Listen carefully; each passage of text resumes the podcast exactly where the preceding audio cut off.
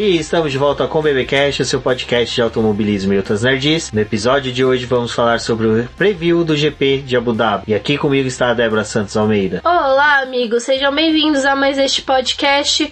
E bom, esse é um episódio de despedida da temporada de 2019 da Fórmula 1. Nós vamos introduzir vocês com o preview, contar um pouquinho sobre o GP de Abu Dhabi e já preparar o choro, né, pro, para o domingo, porque depois disso, só ano que vem. Exatamente, só retornaremos em março. Quem não retorna em março vai ser Robert Kubica, né? E o Nico Huckenberg, que infelizmente aí esses dois não tiveram assento confirmado ainda para 2020. Bom, mas quem tem assento sempre confirmado aqui no BBcast, está sempre sendo agraciados com nossos agradecimentos são nossos apoiadores que auxiliam o Boletim do Paddock aí com financiamento coletivo e contínuo do Após. Já fica nosso convite aqui para o pessoal conhecer esse financiamento. Financiamento aí que hoje a gente já está gravando com o fruto dele, que foi um microfone novo aí que nós compramos hoje justamente para melhorar o áudio da gravação. Então, se vocês perceberem que o áudio está um pouco diferente, é por causa desse microfone novo, um microfone de uma qualidade melhor. Provavelmente, ou o áudio vai estar tá muito bom, ou vai estar tá ainda com uma qualidade não tão boa, mas só que é porque ainda a gente vai levar um tempo para maturar o trabalho com esse microfone, com, esse no, com os novos equipamentos que estamos adquirindo agora. Bom, e vamos agradecer nossos apoiadores que auxiliaram aí o Boletim do Paddock a conquistar mais essa nova aquisição aqui para os estúdios do BP, que são eles, Ricardo Bannerman, Maia Barbosa, Elezer Teixeira, Luiz Félix, Arthur Felipe, Rafael Celone, Will Mesquita, Anthony Santos, Rogério Froner, Cássio Machado, Helena Lisboa, Carlos Del Valle, Bruno Vale, Eric Nemes, Bruno Tinozaki, Alberto Xavier, Will Bueno, Ricardo Silva, Beto Corrêa, Fabrício Cavalcante, Arthur Apóstolo, Sérgio Milani, Melquiades Veloso, Micael Souza, Ezequiel Bale, Silney Messi e muitos outros aí que com certeza estão chegando logo logo no Boletim do Paddock e pelo BBcast.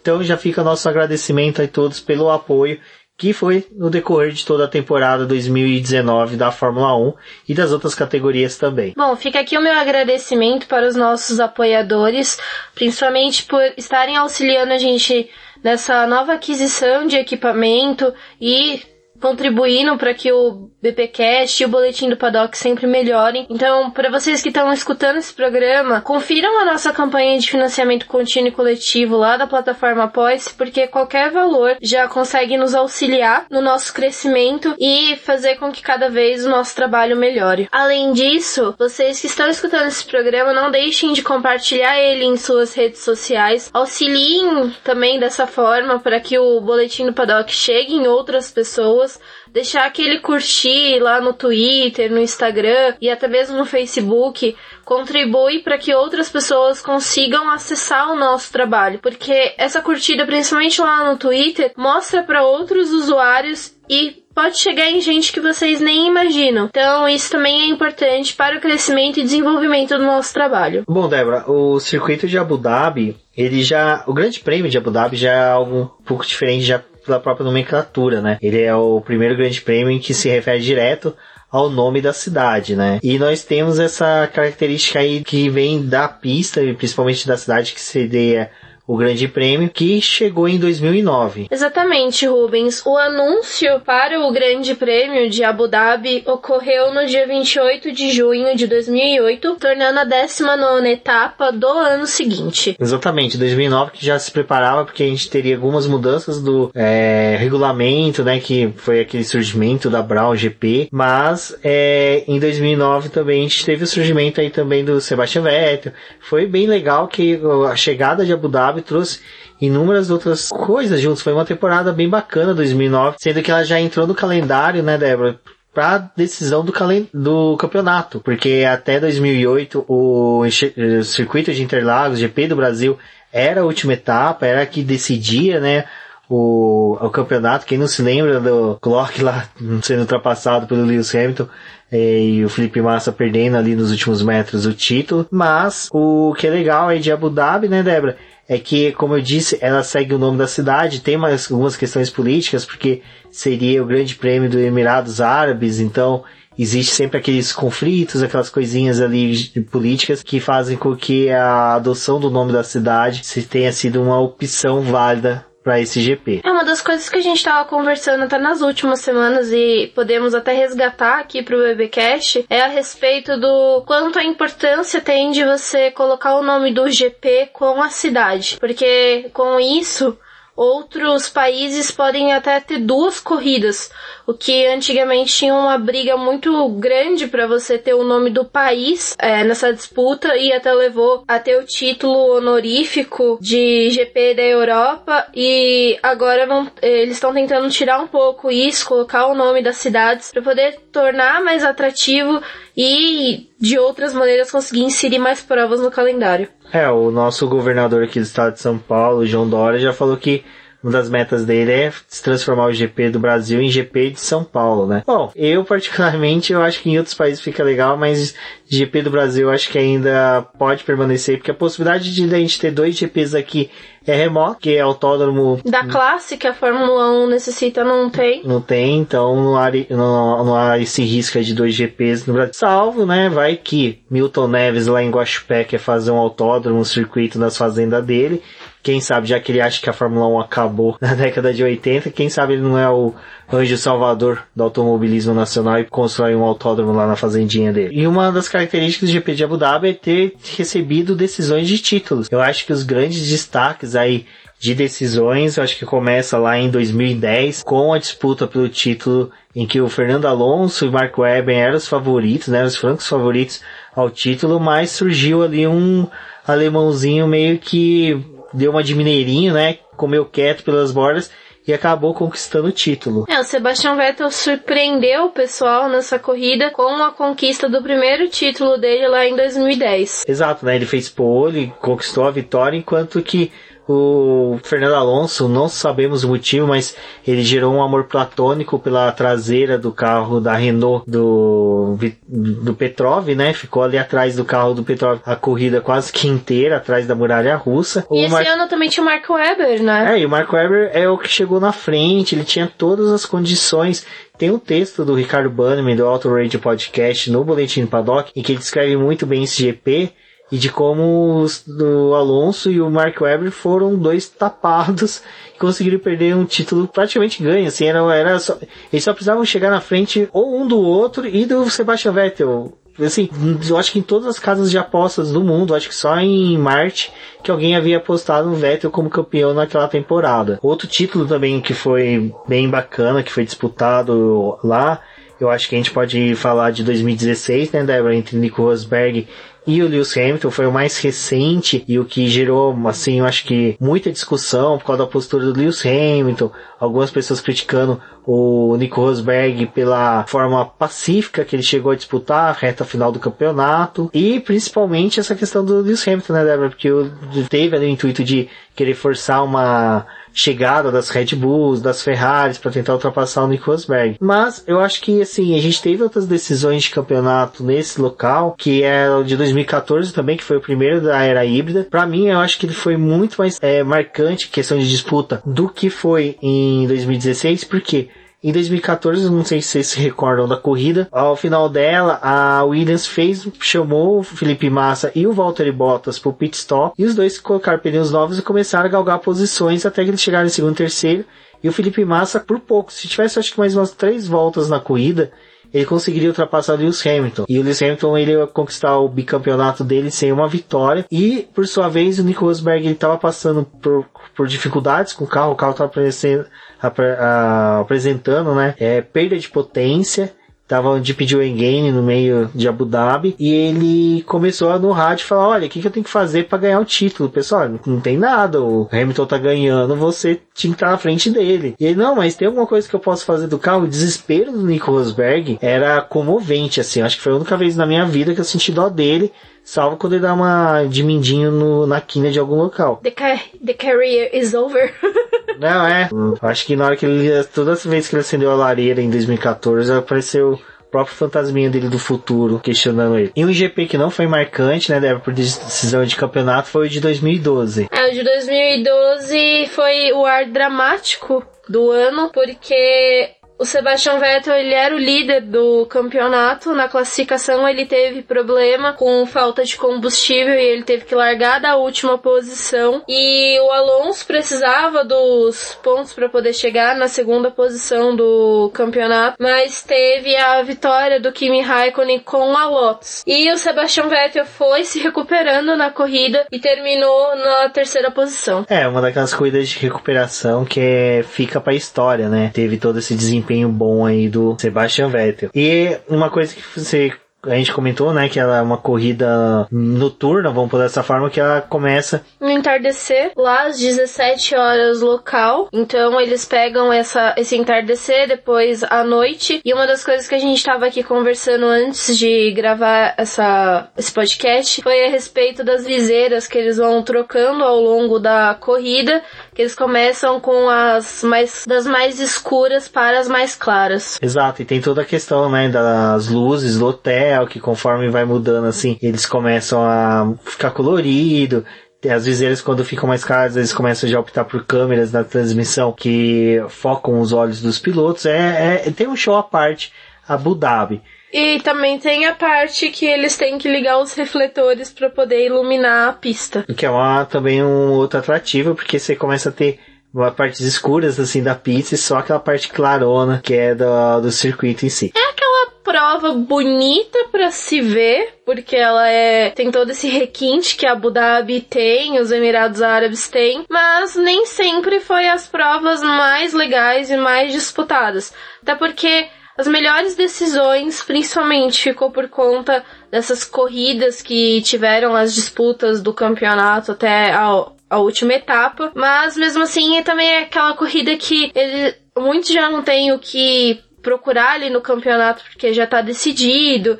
Então eles, por exemplo, Hamilton e Bottas vão correr mais livres, né? É, o que é legal agora de você ter mencionado sobre isso é que nesse GP uma expectativa que nós temos é uma disputa muito mais forte entre o Carlos Sainz, o Pierre Gasly e o Alexander Albon, né, que disputam a sexta colocação do campeonato de pilotos. Então eu acho que essa vai ser uma das disputas bem acirradas durante o final de semana. Nós também teremos uma disputa ali apesar de ter uma leve vantagem, Max, o Max Verstappen, né, sobre o Charles Leclerc, e os dois ele ainda disputam a terceira colocação do campeonato. Sebastian Vettel, assim, ele já não tem mais chances, porque ele precisaria de uma vitória e de que o Max o Verstappen fosse punido em algum GP passado para perder pontos, então isso não vai acontecer, porque a FIA ela é louca, mas não chega a esse ponto. E também nós vamos ter a disputa das montadoras, né?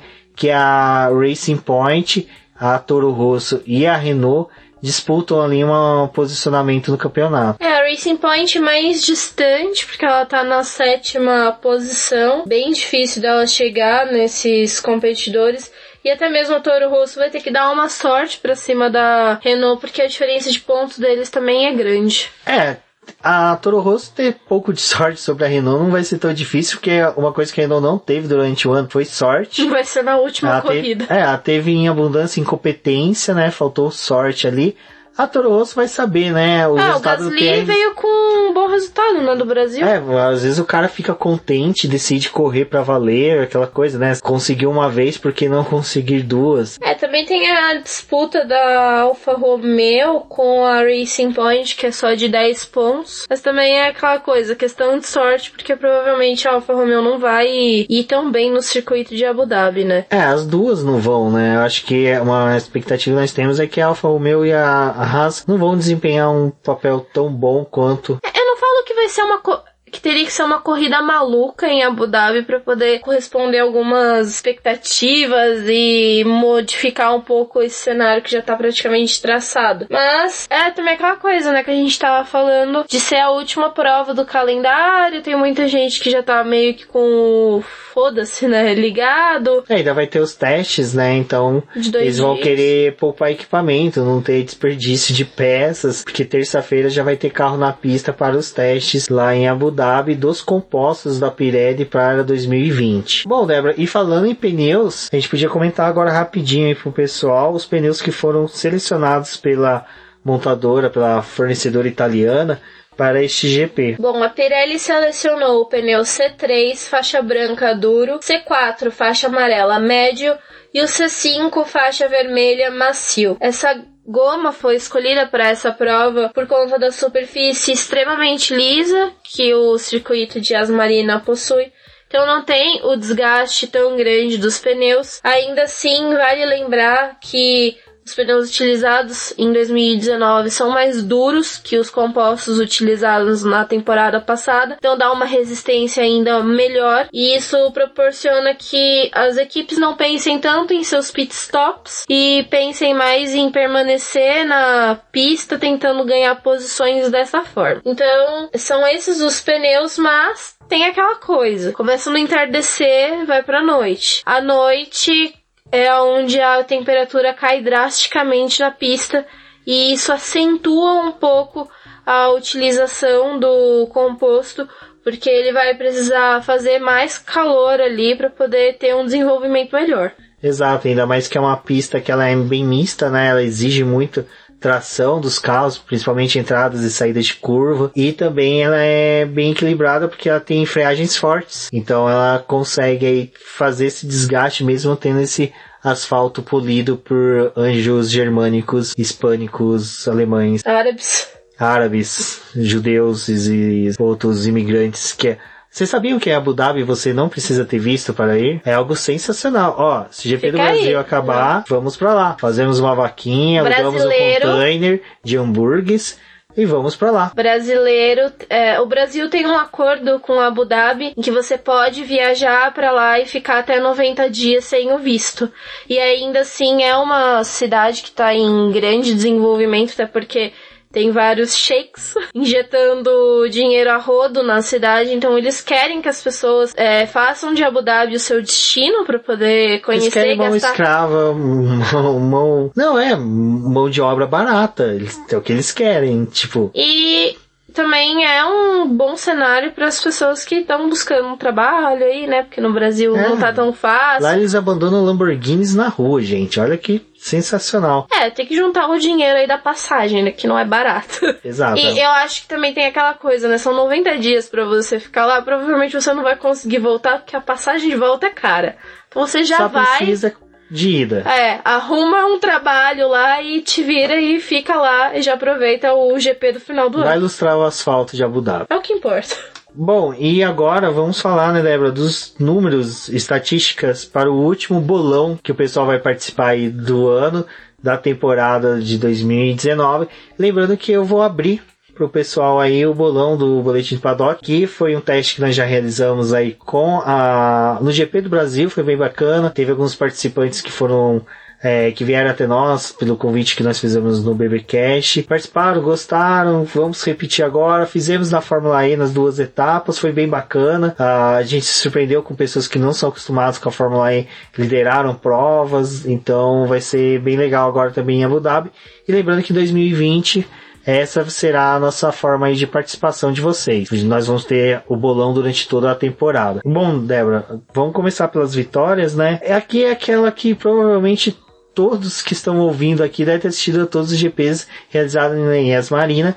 É 10 aninhos só, né? 10 aninhos. Corrida. Então, se você tinha 7 anos, hoje você ainda não pode beber, mas pode continuar assistindo a corrida. Então, na primeira corrida nós tivemos a vitória do Sebastian Vettel, né? Que aparece em segundo lugar com três vitórias, mas que lidera é o Lewis Hamilton com quatro vitórias empatados com uma vitória apenas. Temos Kimi Raikkonen, Nico Rosberg, ninguém liga para ele, e Valtteri Bottas. A carreira dele realmente acabou. Naquele ali, meu filho, virou youtuber. Só falta, não, só falta virar agora participante do BBB.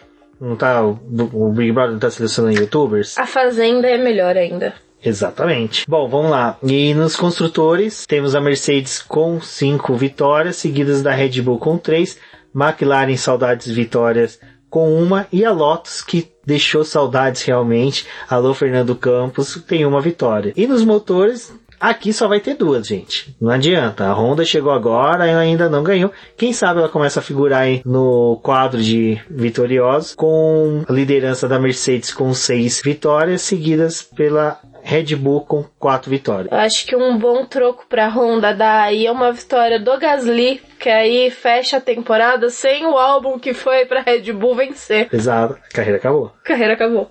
Bom, nas poles, Lewis Hamilton lidera com quatro, seguida por Sebastian Vettel e Nico Rosberg com du duas cada. O Mark Webber e o Valtteri Bottas possuem uma cada. Nos construtores, a Mercedes lidera com cinco.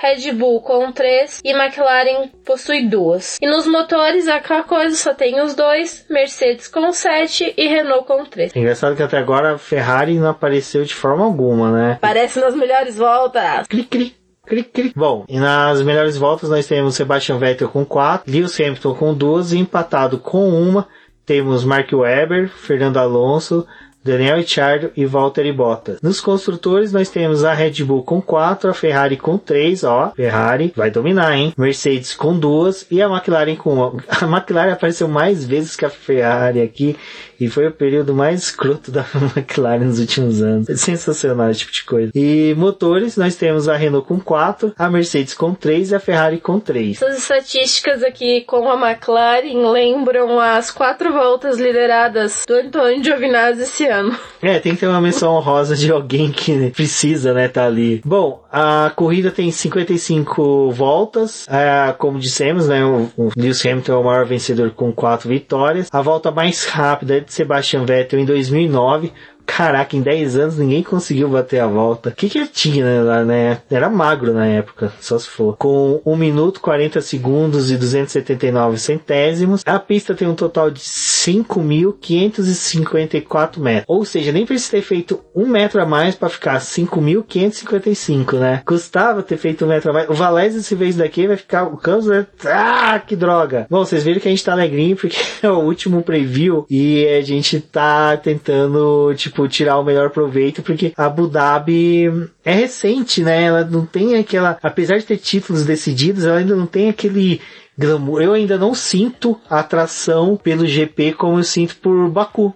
Uh, pelo Azerbaijão, que é mais recente. É, no, no meu ponto de vista, apesar de Singapura ser só um ano mais velha que Abu Dhabi, ainda assim eu acho que o histórico de Singapura é ainda melhor do que o de Abu Dhabi. E tem mais uma mística, mais uma coisa de preparação. E eu acho que Singapura é um pouco mais dessas corridas noturnas mais caliente do que Abu Dhabi. Não, não, que nem Bahrein, que também é um recente. Ela é recente, bom, vocês terem uma ideia, a gente apagou a gravação porque eu dei uma canelada que eu falei que a Bahrein tinha começado em 1999 e tinha a vitória do Mika Hakkinen, daí eu decidi apagar para não ficar feio perante a vocês. Nem corrida de biga.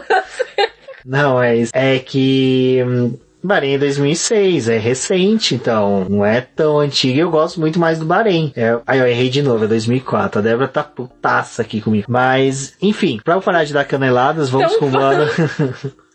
Pô, é 1h10 da manhã. Bem, é, Vamos falar das zonas de DRS. São duas zonas de DRS. os covardes, né? Nem pra colocar uma terceira aqui, tem uma, uma sequência de S aqui que dava pra colocar, eu colocaria. Então, é, voltando àquele papo que a gente tava tendo de Abu Dhabi, eu não sinto aquela atração que nem o pessoal tem por. Já tem, né? Recente, Azerbaijão já tem. Nossa, o pessoal conta os dias pro GP do Baku, o pessoal conta os- Singapura. Singapura é uma corrida que eu gosto pra caramba, porque sempre tem alguma coisa ali, sempre tem uma danada de alguma coisa acontecendo na pista. E Abu Dhabi, sabe, não tem. O, o Bruno Chinosaki gosta porque o Fernando Alonso só se fudeu ali, né? Mas de resto, não tem. Eu. Eu acho que o complicado de Abu Dhabi, e nesse ano, ela vai ter que surpreender. E aí ela vai surpreender pro lado positivo ou pro lado muito negativo. Os shakes vão jogar saco de dinheiro na pista. Ah, sabe-se lá o que vai acontecer. Mas o que eu quero dizer é que a gente teve um começo de temporada muito bom. E aí teve a prova de Paul Ricard. Que a gente só lembra dela porque ela foi ruim. E aí passou todo o calendário. Chegou nesse final de temporada, a gente teve boas corridas, que foi GP México, do Brasil, né? GP dos Estados Unidos, que também, né, teve o final ali dele movimentado, foi legal. E aí veio o GP do Brasil que surpreendeu todo mundo, porque foi aquela coisa, não teve chuva, e ainda assim ele foi movimentado, porque uma das coisas que se fala muito de Interlagos é que precisa ter a chuva para poder fazer a corrida acontecer. E esse ano não tinha necessidade disso, e a prova foi extremamente movimentada e já não tinha disputa do campeonato do Hamilton com, com Bottas, e foi aquele bolo terminou de um jeito muito sensacional. E aí vem Abu Dhabi, que Banho você de água fria, um balde de água fria. que não vai receber o final da temporada, porque já foi decidido já há muito tempo atrás. E vai fechar a, temporada e aquela coisa, né? Tipo, pode Ou ser uma seja- corrida muito boa, mas pode ser uma corrida muito ruim. Ou, sei lá, vai ser um meio termo. Não, consigo Não existe imaginar. meio termo É, em Abu. Dhabi. Ou é extremamente boa, ou é totalmente boring e ninguém gosta. E foi uma coisa que a gente tava discutindo, tipo, ah, esse negócio de, sei lá, deixar o carro no máximo pra poder terminar a corrida com ele rasgando. Mas aí tem dois dias de teste de pneu, tipo, são dois dias que já tá todo mundo meio que cansado da temporada que passou. Foi uma temporada longa, a última corrida. Aí tem todo aquele clima de despedida. Aí você faz tudo isso no domingo. Aí terça e quarta você tá no autódromo de novo pra É, poder a- testar pneu, né? Bahrein parece aquela. Sabe quando você tem que voltar? Bahrein não, Abu Dhabi. Não, esqueci, esqueci o nome até da Dita Cuja. Ah, Abu Dhabi parece, sabe quando você terminou o curso, se formou, mas você ainda tem que voltar no colégio pra resolver uma ou duas coisas que Não, o você... nome disso é TCC. Exato. Abu Dhabi é o TCC, é, você já fechou tudo, mas tem o dito cujo do DCC pra você resolver. E é, Abu Dhabi, infelizmente. Mas é porque a, a pista não é atrativa. A pista parece que alguém pegou uma régua, quis fazer uma coisinha bonitinha, sabe? Ficou riscando o azulejo É e fez pistola, a pista. formato de pistola. É uma pistola que se o cara fabricasse isso pra guerra, ele tava falido. Porque é muito mal feito. Só foi Picasso que fez uma pistola, mas vai saber, né? Enfim, como dito, última prova do ano. Teremos aí os testes. Vamos voltar com um review do GP da Abu Dhabi. Comentaremos os testes lá pra janeiro, quando a gente tiver um pouquinho mais de conclusão. Porque os testes é sempre, assim, É muito escuro. A Pirelli vai depois disponibilizar os tempos, mas ainda assim é aquela coisa que você não sabe com o que que os pilotos estavam testando. Não o pneu, que o pneu é especificado, mas As como que o carro tava, o que cada um tá testando pra poder provar pra Pirelli. Aí Já surgiu aquele problema da pista da Holanda, que o pneu do ano que vem ele não é compatível com a com uma das curvas que tem da, lá da Holanda. Eu não lembro agora o, o número nem o nome dela, vou ficar devendo aqui, mas ela tem uma inclinação muito grande e a Pirelli não pode fazer um pneu específico para aquela corrida, então vai ter que ser o pneu do final de semana inteiro. Eles vão pôr um cone pro pessoal reduzir a velocidade. Alguma coisa assim. E, e eles vão aumentar a pressão dos pneus para poder justificar fazer essa parte da corrida, porque foi o máximo que eles conseguiram. Ainda todo naquele questionamento, porque teve lá já em 2005 que os carros não quiseram alinhar no grid, porque tinha duas fornecedoras de pneu, a Michelin. Michelin e a Bridgestone. Bridgestone. Então, assim, a corrida vai acontecer. Agora, o que, que vai acontecer naquela época do ano, a gente não sabe, porque apesar disso, né, o pneu do carro. E é triste você saber disso agora, porque já se esgotaram né, os ingressos, hospedagens. Lá na Holanda já acabou tudo, já acabou hospedagem, já acabou ingressos. Então, é, a onda de fãs do Max Verstappen chegou dominando a pista. Então, tem todas essas características. Então, eles começaram com isso. Eu vi até alguns grupos, alguns fóruns, pessoal com receio. Pô, gastamos, vamos ter o GP ou não? Vai acontecer que nem foi em Indianápolis 2005? É, eu acredito que não. É como a Débora falou, tem um ano, a Pirelli vai saber preparar, vai saber resolver. É, já foi identificado o problema agora, né? Então, eles, provavelmente a goma não vai mudar muito depois desses testes de Abu Dhabi, porque eles já estão fazendo teste para esse pneu de 2020, já tem bastante tempo. A Fórmula 2 já vai passar a usar o aro novo na próxima temporada, a Fórmula 1 só em 2021. Então, eles já estão caminhando, sabem o que vai acontecer. Só saber lidar com essa questão da pressão, se isso vai ser suficiente para não colocar ninguém em risco, né? Exato. Então, vão torcer só pra dar certo e que venha 2020 aí mais uma temporada. Mas ainda não vamos despedir da Fórmula 1, tem muita coisa até o GP da Austrália lá em março, muita coisa vai acontecer. Temos ainda o GP de Abu Dhabi. Torço para que quando a gente faça o BBcast na noite de domingo, a gente tenha aí tido uma boa corrida para poder fazer um bom programa aí para vocês. Bom, como sempre, né, agradeço a todos que ouviram por até aqui. Ah, agradeço a todos aí que compartilham, que convidam os amigos, que falam do BBcast nas redes sociais, no boletim do Paddock, que visitam os posts do BP Beats, da série 365 dias lá no Boletim do Paddock, os BP Caches, né, sobre outras categorias, Fórmula E, Stock Car. Então, vai ter bastante coisa aí para vocês até o retorno na Austrália. Eu sou o Rubem GP Neto.